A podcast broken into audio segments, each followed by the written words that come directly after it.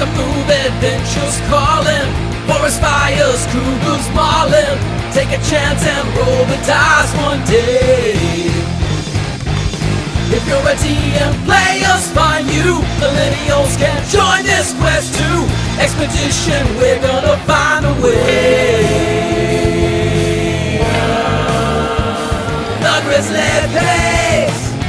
The Grizzly Pace. The Grizzly Pace.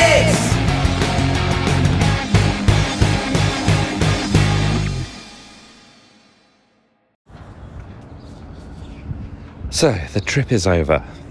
Quite literally. Quite literally, the trip is over. Um, we're back in Bakersfield, and I wanted to record a quick episode, even though, even though I didn't think I was going to. Um, I, uh, I just I, there's some things I had to get off my chest, so to speak. It's a bit chilly now. Um, it's not too bad. Um, yeah, it was quite a trip. I, um, you know, and and this is completely legal in California now.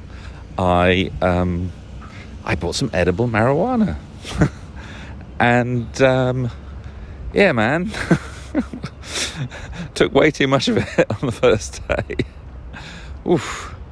Yeah, um, I was rather foolishly. I didn't think that it would be a good idea to look up the sort of recommended dosage in milligrams of THC, tetrahydrocannabinol, cannabinoid, cannabinoid, whatever it is, um, uh, because I, technically, technically speaking, I probably took about four times more than I should have on my first go, and and and I'm I'm no neophyte when it comes to this, but I haven't really um, smoked or taken any, uh, eaten or you know whatever marijuana in any meaningful way for a long, long time.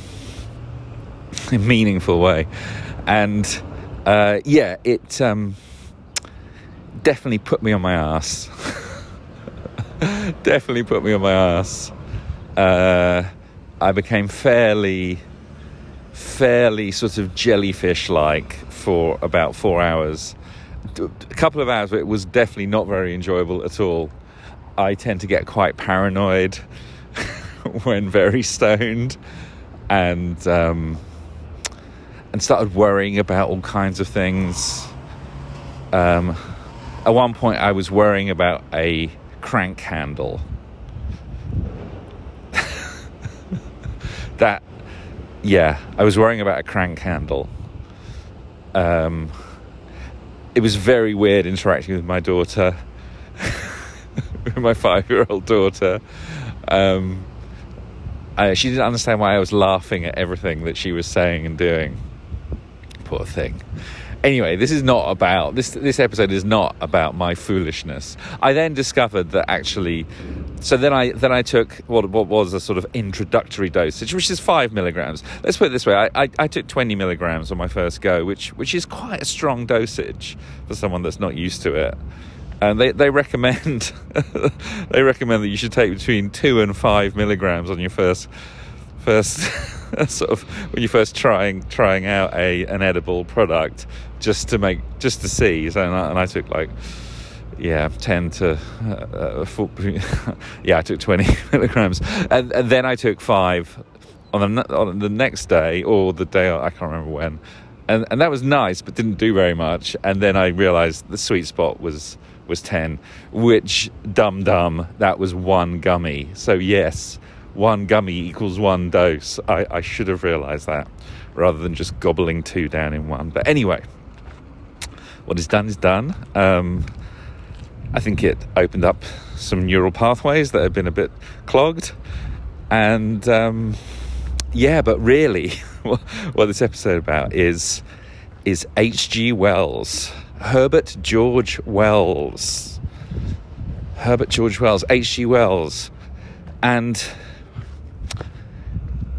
if you think you know H.G. Wells, and we all think we do, without ever having read any, because it's the stories are so embedded in our consciousness, in our cultural consciousness, if you think you know H.G. Wells and you haven't read his books, go and read them. It was a complete revelation. I, have been listening to.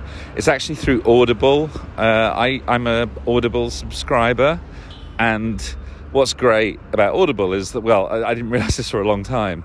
You get a credit every month to buy a book, which is great. um, which is a bit expensive. It's like fifteen dollars for a book for an audio book once a month. But I didn't realize for ages that there's tons of free books on there as well, which you get access to if you're a subscriber. So, truth be told, you can get more or less as many books as you want every month for fifteen dollars, as, as long as it's a book that you that you want to read. Um, you can get as many books as you want, more or less. Uh, that guy was trying to run me over. Um, and there is a magnificent H.G. Wells collection there um, with brilliant um, narrators. There's, uh, oh, I'll probably forget, uh, there's David Tennant, there's um, the um, pompous one from from Thingy. what, what is that? that very popular British TV show set in the country house with the upstairs and downstairs thing that everyone watched. I can't remember what it's called, but anyway, the pompous one from that, who, who's a very good narrator. I think he narrates The Time Machine. Um, so, so uh, yeah, David Tennant narrate. David Tennant narrates War of the Worlds. The pompous guy narrates The Time Machine. Uh, Sophie Okonedo um, narrates. What does she narrate? Oh, The Invisible Man. Jason Isaacs narrates. Jason Isaacs narrates the last one, which is The Island of Dr. Moreau, and I'm missing one. First Men on the Moon. Oh, maybe that's the pompous. Anyway, it doesn't matter. First Men in the Moon. And of them all, of them all, only really First Men in the Moon didn't do it for me. I find that a bit uh, I don't know. It's probably one of his lesser appreciated science fiction novels. I guess they had to throw it in because it's they made films of it and Cavorite and stuff like that. Pretty iconic. But man, the others are all amazing, and and um, I'll go into each one uh, as, in a little bit of detail. But but I think as an overall um, as an overall uh, appreciation, what is so stunning about about H.G. Wells is is just the quality, the fluidity of his writing. Um, he's just a technically brilliant author, and you just get carried along with these with these stories. And the other thing, which he you know declared and, acknowledged, is that that his conception was to have one idea per story, one big idea, and then build everything around that, not throw in loads of other ideas. And, and that's why his stories are so iconic, that each one is a single amazing idea. An idea that may, you know, there were precursors to. He wasn't the first writer to write about going to the moon or about time travel um, or about beast men um, or about Earth being invaded. I, I don't think he was the first to write about Earth being invaded by by aliens. Oh, maybe he was. And that, that one I don't know, but all the others you can you can find lots of precedent for. But but he, he somehow is the one that is known for inventing those things and, and for essentially inventing science fiction because he applied not only was he very single minded in exploring that idea and all of the ramifications of it, almost working through in this incredibly powerful, logical way what would happen in, in these circumstances, but he applied the absolute cutting edge science understanding to these ideas, and thus it became science fiction. So people had traveled in time before, but he was the first person to ascribe that to a machine that essentially manipulated time space or space time and brought in, um, you know, I, you know, modern ideas about physics and, and astrophysics in, into a, into a fictional story and made them accessible and made them understandable, and and that is what where his genius li- lies. He also created extremely memorable characters. Um, he was a brilliant character characterizer, characteristicator. What's the word? Inventor of characters. His dialogue is really crisp as well. His use of metaphor is great. His descriptive powers are awesome. And you know what? It's pretty Lovecraftian, some of this stuff. And, you know, that's 20, 25 years, 27 years before Lovecraft. Eh, War of the Worlds. That's not that far from Call of Cthulhu. Not really. And, and I think a lot of writers really sort of took his one idea, or one of his one ideas, and, and made like entire careers out of writing about that sort of stuff. And, and he just moved on to the next thing. There's not a lot of repetition in these five um, in these five classics. Um, I suppose the first Men in the Moon is the one that that is the is the most derivative in a way, and the most sort of and the least sort of easy to to to kind of grasp. It's it almost feels like a um, like a weak a weaker version of the Time Machine, with some really clever aspects as well. Actually, around radio radio telephony, radio telegraphy, whatever it's called, um, communication over a distance and you know, he he was an amazing visionary, an absolutely extraordinary visionary to to have kind of foreseen the future of nuclear war and total war and, and, and genetic engineering uh, and space travel. You know, wow. What a mind. What a mind. So let's start at the beginning. I mean, it's. I don't think it is the beginning, but it is in a way the beginning for everyone with H.G. Wells, which is the War of the Worlds. Now, of course, we all know the story. This is this is kind of like my premise: is that we all know the story so well that, and and I have to ashamedly put my hand up and say, my whole life. I've, I, I think I've, uh, my whole conscious life I've known the story. We had the Jeff Lynne, I think it was a Jeff Lynne album, War of the Worlds, the soundtrack. The chances of anything coming from Mars are a million to one, she said. Or he said. I still fucking remember the lyrics. We had that when I was about 10 years old or something. Um, so I. Ooh la ooh I didn't re- I, I, I, didn't realize that that was the sound that they made. I, I don't know because there's a song in it where they go ooh la. That's actually the sound that the Martians make. Anyway, I must track that out. I'll have to find that on Spotify and listen to it. And, and you know, it's probably a really terrible album. But but so what I'm saying is. And a shame, and of course the film, the what is it? Rod? No, not Rod Steiger. It's it's who's is it? Rod Steiger? That's in Time Machine? No, it isn't. It isn't. It's someone I can't remember.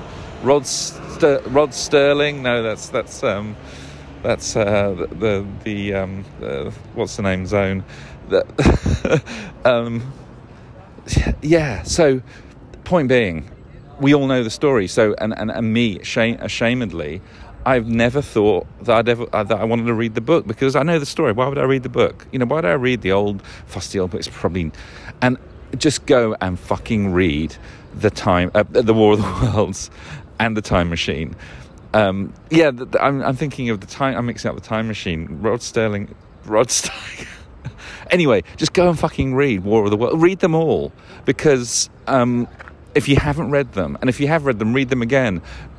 and I'm going to listen to them again because because the quality of the writing is extraordinary and and they are hardcore, man.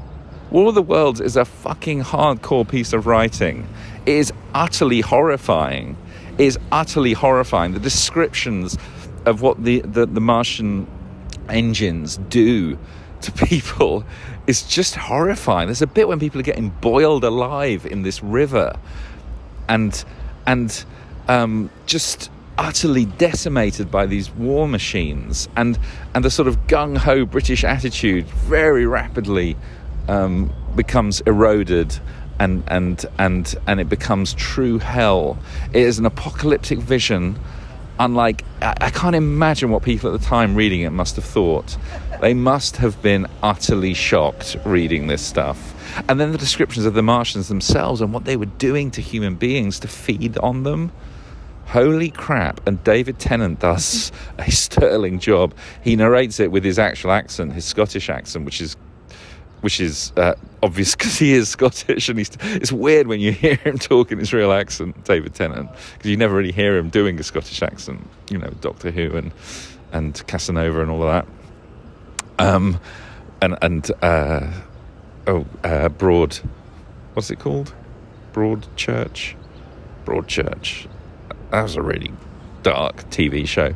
Anyway, so War of the Worlds, and um, and as I said, it has this really interesting Lovecraftian aspect to it, the the, the, the alienness uh, of the minds, and and the fact that they kind of look fairly Cthulhu-esque. They actually um, they actually look more like beholders. That's what's funny about them when you when you um, when you read it properly for the first time or listen to it they actually it's it, I, I think they're more like beholders than Cthulhu but they, they beholders kind of become this cute funny thing in D&D but man the way Wells describes them is they ain't they ain't cute or funny they are not cute and they are not funny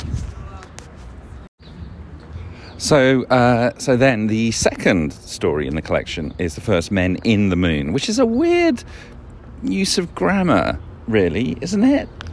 I mean, you don't it makes me think of the man in the moon, and maybe that's what he was referring to, and um, and maybe it was just something peculiar to his writing or, or something of the time where he would say the man in the first men in the moon as opposed to the first men on the moon.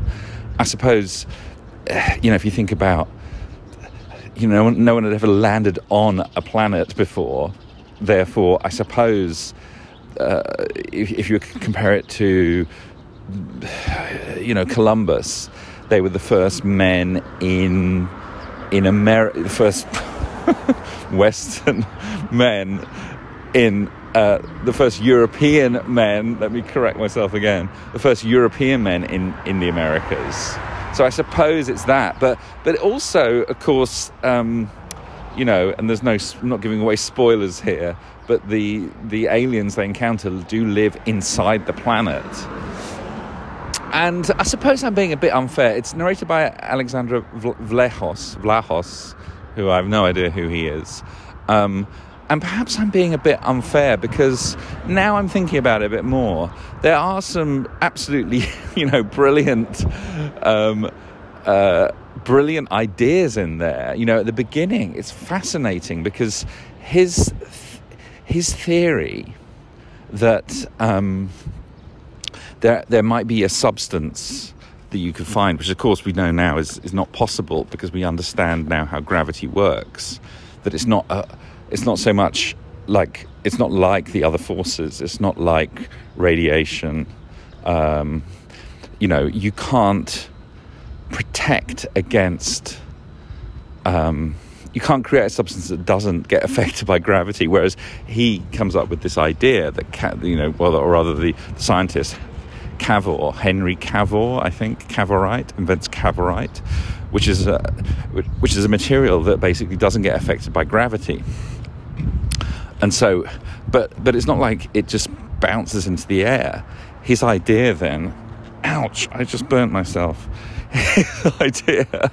I'm carrying some coffees back. Um, his idea is that the air on top of it is no longer is no longer pushing is no longer actually pushing downwards uh, downwards on on the cavorite and therefore it gets sucked up into the air forever um, it, it, it, almost it, it, like repels the air, and, th- and therefore because there's no air pushing all around it, there's unequal pressure. It's, it's really clever. It's a clever piece of thinking, um, but of course nonsensical, as we know now that gravity doesn't work like that. You obviously air. You don't need air to create the pressure for gravity. Um, that it's actually a warping of of space uh, and creating these sort of gravity wells that you fall into constantly because of the mass of the object which you're near to. And of course, the black hole creates a, you know, an infinitely deep gravity well which you can't escape from. Whereas Earth creates a a small gravity well that you don't actually need a lot of energy to escape from, um, relatively speaking. And how do we know this? Just jump up in the air. That's you escaping the gravity of Earth briefly, briefly, but you have escaped the gravity of Earth. Um, to actually get out of its gravitational pull requires quite a bit more energy, but but mainly lateral, not vertical. Anyway, why am I going into this? I, am going into this because this is what Wells does to you. He he makes you think. He ma- and and I again can't imagine what he was doing to people's heads back in 1895 by writing this stuff. Um, and there's some really interesting ideas about what the moon must have been like. He made the false assumption that there was atmosphere on the moon.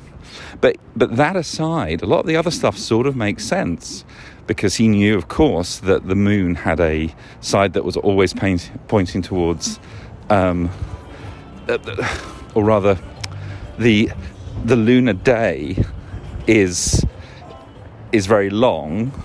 Now I'm probably going to get this wrong, and that there was a, a, long period of day followed by a long period of night, and that what and his assumption was that that the night time would get incredibly cold, which of course if there was an atmosphere it would but but it's always perpetually cold on on the moon. Doesn't matter whether you're in the sun or not because there's no air.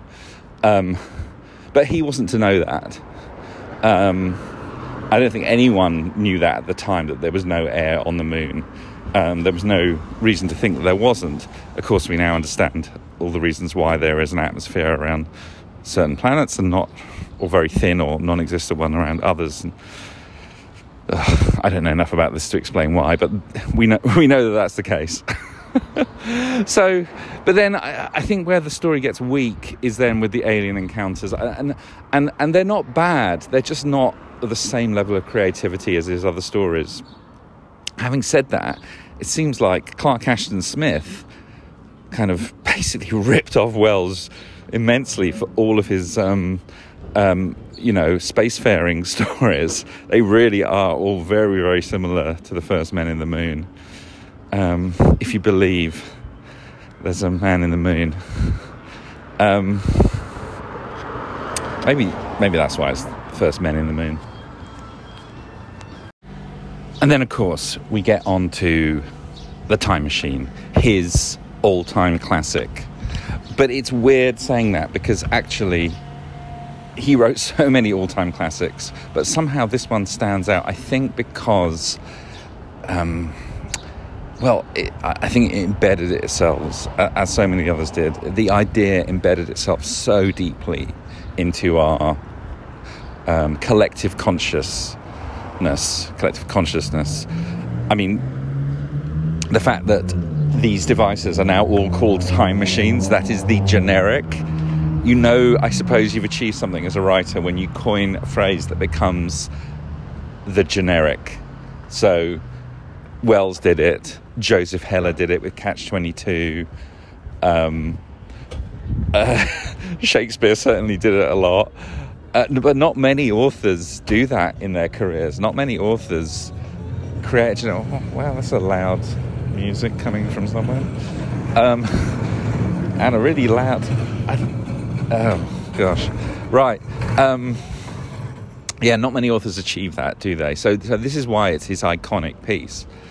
Now, I think the movie with Rod Taylor, as I've just discovered, I, I, I was pretty good. I got the Rod bit right, didn't I? Um, Rod Taylor, who I don't, you know, he's he's that very sort of tan, shiny guy, if you remember him, sort of square jawed, clean cut, very dashing. The movie, the, the 1960 movie, it, it's a bit boring. I mean, it's a bit boring and a bit weird and a bit sort of, I don't know. Um, I, I, haven't seen it in a long, long time, but I don't think it's a particularly good movie. Um, so I, I, I think to some extent that that colours our perception of it. Um, and now I'm talking about it, I'm wondering what was the film of the War of the Worlds that that soundtrack was from? Was it actually from a film, or was it a sort of soundtrack for a film that never existed? Because I only, I can only think of, well, there was the radio play, obviously, the Orson Welles radio play, and then there's the film with um, with Tom Cruise, which actually is a pretty good film of War of the Worlds. I, I have to say, I'm, I'm I, I, like Tom Cruise. I know he's an asshole, but I, I think he's a good actor. he is a good actor. He's a damn good actor, um, and and he's fun in that, and it's pretty horrible at parts. Um, I mean, it's a Spielberg film, isn't it? So it should be good. Um, although he's fallen off, hasn't he? What's happened to Spielberg? Um, oh God, where am I going with this? Um, get back on track. Get back on track. So I, I, I can't, I can't. Was there actually a 1970s film of War of the Worlds? I'll have to look it up after this. Maybe I'll reply, return in my next segment. But um, yeah, so the time machine. Um, put all that stuff aside. Let's focus on the writing itself. Again, masterful, absolutely masterful. First person perspective told as a as a narrative as a retelling, as a man telling um, uh, a group of friends what has happened to him. so it actually starts with him before his before his journey, before his um, before, before he goes off, and again, really clever thinking around what it what it would be like or, or what, what, what science would be required to escape the linear the linearity of time. So, I think he I think he talks about Flatland at one point. I can't remember. Maybe I'm making this up.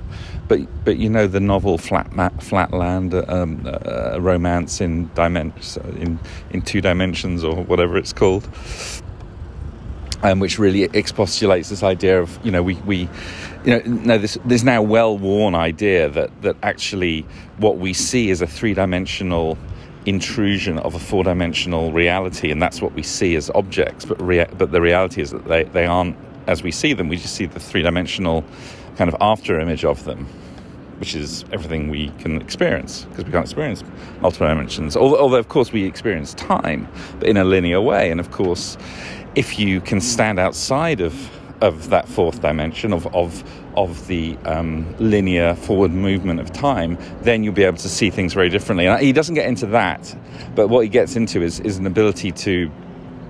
Um, and he doesn't explain it, of course, because how would you explain how a machine can do this? But his machine um, allows allows time to be speeded up or or to be reversed and and and he does go into this interesting thinking around what it would be like to observe a time machine um, going forward in time. And I think one of the characters um, sort of deduces uh, they're not sure. The first time the machine disappears, it goes off on its own and then comes back. You obviously have, it's like it's like a VCR. You can you can set the timer on it and it comes back, and and they they they don't know whether it's gone forward or backward in time. And one of the characters says, "Well, obviously it um, it kind of gone backwards in time." Because then we would we would have seen it the whole time. It would it would have still been here. Of course, what what none of these time machine or time travel things ever take into account is the planetary motions, because you know as soon as you move in time, the Earth will no longer be where it was when you come back. So basically, you end up in, in, in the vacuum of space. But but let's just assume that, that that is not that somehow you stick to where you were spatially. Um, and if that being the case, then you would still see it. Um, likewise, they say, well, if it's gone forward in time, surely we would see it as well, because it's still there. It's just moving forward, and it hasn't disappeared, but it its instance is somewhat now in the future, but but it doesn't mean it's left your present. Which is a bit of a mind fuck, isn't it? If you think about it. Um, but but the way he describes it is that like the spokes of a wheel as they move faster you stop being able to see them so so it's not that it's not there it's just moving so fast in time that you can no longer see it and that's why it disappears. Fucking hell. What a man hg what a man.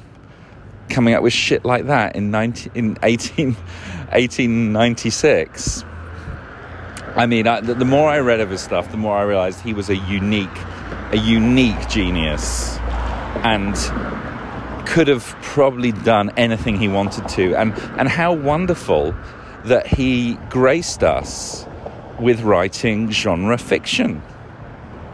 And it's weird in a way that he is never referenced in any of the genre fiction, um, you know, like the Appendix N stuff he is the ga- the ga- granddaddy of, of Appendix N. Okay, yeah, he didn't write any fantasy stuff, but his sci- science fiction stuff it, it influenced all the fantasy stuff as well. The ideas in them. Uh, he should be like at the top of the fucking heap of Appendix N. If if you want to read genre fiction, weird fiction, he's your man. I mean, I, I I'm going to go and try and find all this other stuff. Now, I know that he sort of, again, like a lot of artists, he, he sort of went off the rails a bit, apparently, in his later work. Um, there's some George Orwell quote about what a tragedy that the greatest like mind should have ended up in such triviality, I, I, I, or or such that he was kind of stuck in this in, in, in the past or something that he wasn't able to comprehend the reality of the new of the new world order, of the new world. And what he meant, what Orwell meant by that was he, he didn't really understand what it meant to, to be living in a post war world. Um, even though he wrote about the War of the Worlds, he, he wasn't able to then adapt to what it meant to be in a, in a, in a, in a world where, where these terrible things had happened. And so he sort of became a bit a bit redundant, a bit sidelined, a bit irrelevant, I think, in his latter latter years, which is a damn shame because, man, yeah, what a genius. And I think what is most remarkable about the time machine um, is is the inescapable gloominess of it, the apocalypticness of it. All that Wells can see in the future of man is ultimate degeneration, decay, and dissolution and and destruction. Um, the the world of eight hundred thousand years in the future, where the let's say the ruling classes have degenerated into the Eloi, these yeah, emotionless, dumb, almost animal-like in their simplicity creatures, and and the genuinely animalistic Morlocks who live below. He was a he, he was a great believer in, in, in social reform. H.G. Wells wrote extensively about it, and the time machine is probably his most clear analogy for, for the, the, the ills that he saw in the world and the ultimate end where um, we forget what it is to, to create, to, to build, to make things, where we just degenerate into a state of, of utter incapability, and, and that brings our doom. And, um, and of course, it was Hugh Bonneville that narrated uh, the audiobook. Uh, Hugh Bonneville, who was the pompous old git in whatever that, that incredibly popular, very, very boring British TV show was, Heritage. Heritage. Um, far a far better actor, I think, uh, is Sophie Okonedo. Uh, they're both, I mean, Hugh Bonneville's fine, but yeah. Um, no, but Sophie Okonedo, she's an amazing actress, and, and her um, actor, and uh, her her narration of The Invisible Man, which is the fourth book in the collection, is just exquisite. She's really good at accents, really, really good at accents, like West Country and and um, posh British accents and everything in between. And The Invisible Man is an interesting one. I think it is brilliantly written, but the effect of it isn't as powerful now, I think, as it would have been at the time. And of course, you can say that about anything written in those times, and, and you, you have to contextualize your reaction based on the fact that a lot of things have changed since. And the main thing, I think, is the is the normalization, let's call it, of the anti hero in literature and culture. But at the time, I would posit that people had never seen a hero, anti hero, main character quite like Griffin in The Invisible Man because he is a thoroughly evil, a thoroughly, thoroughly evil person. Except, and this is where Wells's genius comes in, except you sort of sympathize with him to some extent. He does many awful things, but he seems to have been put into that position by his situation that, you know, t- again, taking the logical end point of what it really like to be invisible. He, here is a man who cannot be part of society, so he has to be outside it. He has to become a criminal. There is no other way for him to survive anymore. He is a freak. He would be, he would be, you know, they would come after him with pitchforks and burning torches, and and and um, he knows that. Why do people play music so loud in their cars here? Jesus Christ. And it's not even good music. Fuck off. wow, that's so loud. Can you hear it? Like, I, I used to do that when I was 18, but you're a grown man. No one needs to hear your garbage spewing out of your car. It's worse when they have the really thumpy basses. Oh, anyway, yeah. So that's his tragedy: is that he is forced to become a villain and, and an awful, awful human being along the way. The science in it is really interesting. And I think this is one of Wells's most interesting and probably best scientific um, what speculation about how something could, or someone rather, could be truly invisible. Um, because there's a lot of logical problems with an invisible creature. Um, not none, not least exemplified by the Ambrose Bierce story. Um, what is that thing or something, whatever it's called, about an invisible monster. And and Bierce's explanation is that it, was a color that uh, outside the spectrum that, that humans are able to see in, which is fine because we can't see infrared or ultraviolet. But but but the problem with that is that then there would just be this sort of black. So, I mean, it's not infrared or ultraviolet um, because it has physicality, and um, and and if it was a color that we just can't see, there would just be sort of a black shape there. We wouldn't be able to see see anything. Uh, we wouldn't be able to see the, the thing, but that we would we would see that there was something there, like something made of Vanta black like Vanta Black, that blacker than black, the blackest thing on earth that you can't quite see it because it's so black that it absorbs so much light you can't see the contours of the surface, but you can still see there's an object there. However, uh, Wells actually has already thought this all through. I think before Ambrose Bierce wrote his story, or maybe not, about the same time, maybe. Um, and he goes into, or at least the, the, the Griffin goes into a lot of detail about how, when he's talking to the doctor, about how um, objects can be seen because of the, because they reflect some light, they refract light, and they also absorb light. And it's, and it's those three qualities that allow you to see the object, either through um, darkness or ref, you know bright reflections, or you know. I'm not, and, and I'm not going to go into the science of it because I don't understand the science of it. But, but then he he makes a really interesting observation that if you can reduce the refraction and the reflection and the absorption of an object, you can make it almost invisible. You can make it glass like.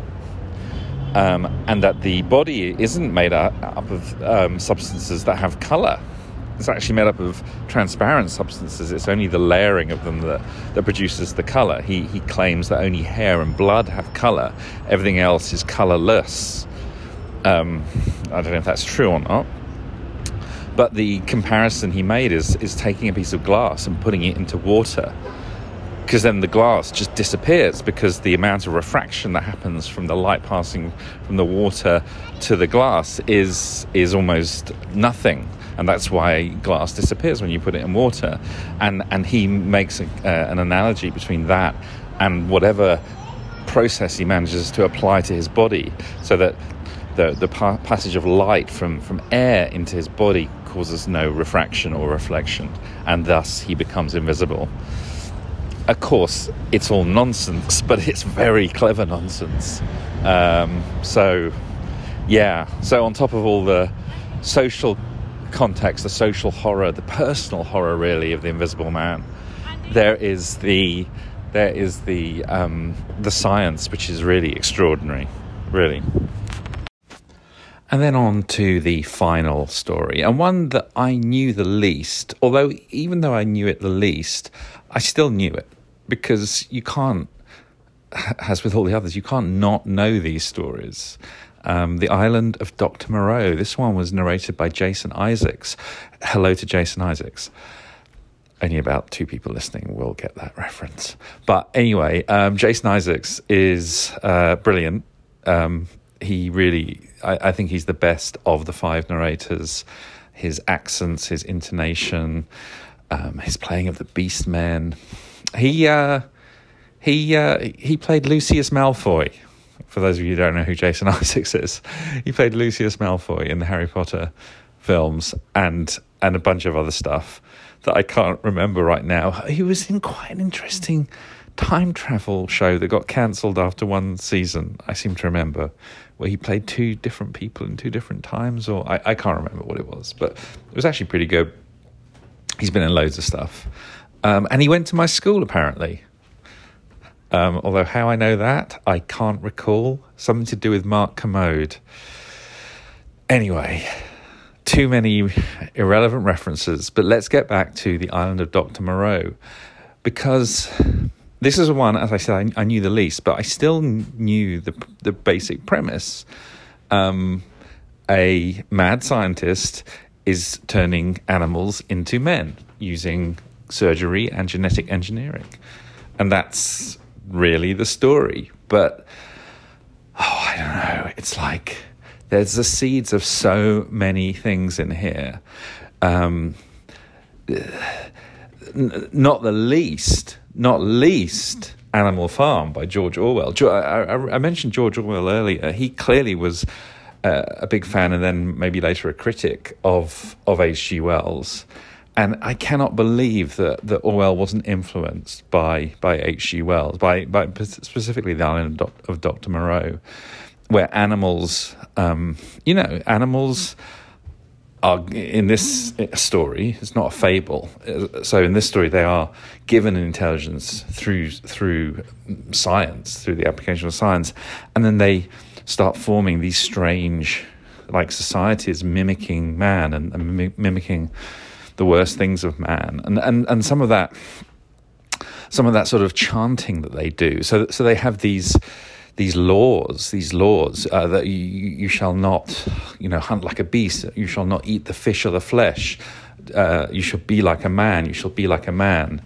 It's almost akin to um, two legs good, four legs bad, or was it the other way around? Four legs good, two, two legs bad. I'm probably actually getting the whole thing inverted.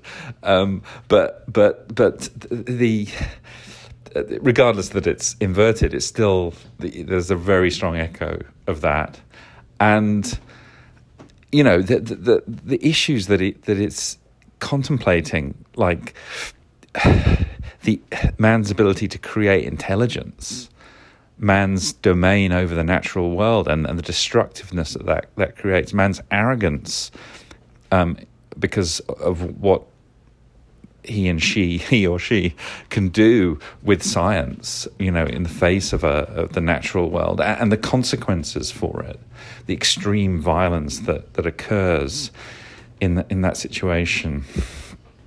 Um, genetic engineering, playing, playing God, all of this stuff is so amazingly captured.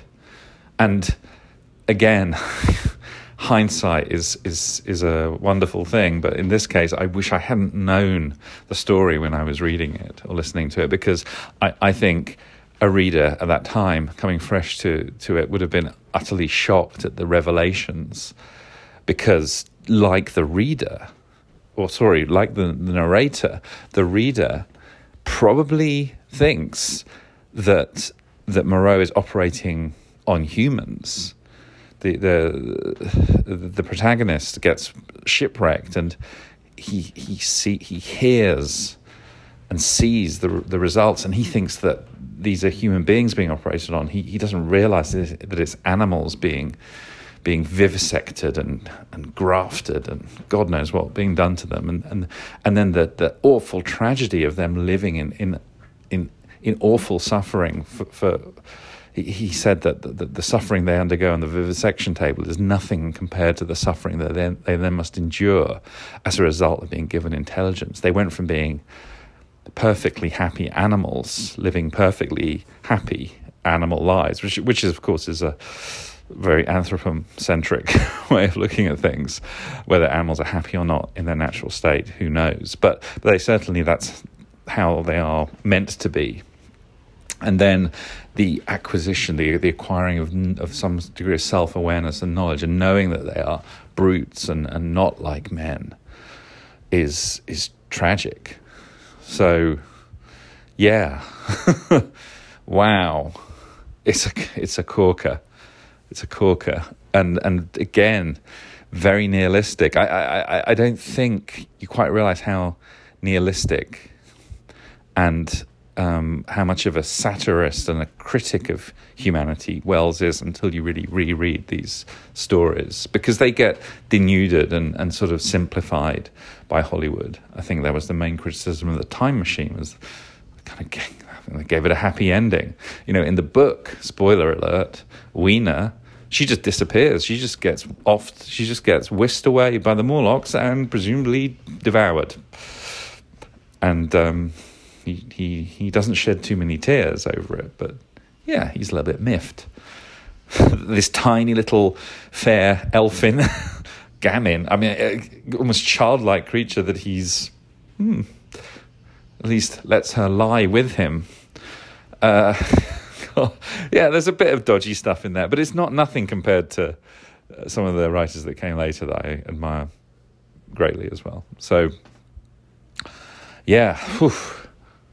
H.G. Wells. Go and read him, and there's so much inspiration for gaming in all of these. I, you know, I, I haven't teased any of it out, but I, I don't need to. It's there, r- lying right on the surface. These these wonderful situations and stories, and you know, it's the old one. Yeah, yeah. A cliche is is is not a cliche when you use it in gaming. It's actually a good shorthand. So this stuff, I, I think, is rich fuel. Um, and you know, just pulling one example off the top of my head, uh, the Curse of Strahd. There's basically an Island of Do- Doctor Moreau um, little vignette in there. The um, the mad priest or cleric or whatever he is. Um, uh, turning uh, men into beasts or beasts into men or whatever it is he's doing up in that up in that church. Uh, that's basically just a riff uh, or a direct lift, really, from the island of Dr. Moreau. Uh, yeah, well, you can tell I'm I'm into it. So I've got a bunch more of these I could do. I don't know whether anyone wants to hear this um, gushing about different authors, but I've been consuming a lot of stuff. Um, you know, I, sh- I, probably should do something on on um, Jonathan Maberry because he's been he's been impressing me a lot. Um, I probably should do something on Laird Barron. I think that's the closest literature to to to what perhaps I'm trying to do with my Call of Cthulhu games, and um, and then and then of course um, Aickman, Robert Aickman, who yeah had a huge gut punch, gave me a huge gut punch, um, and I probably probably will do something about one or more of those authors. So uh, watch out for uh, Literature Corner coming soon from Expedition to the Grizzly Peaks.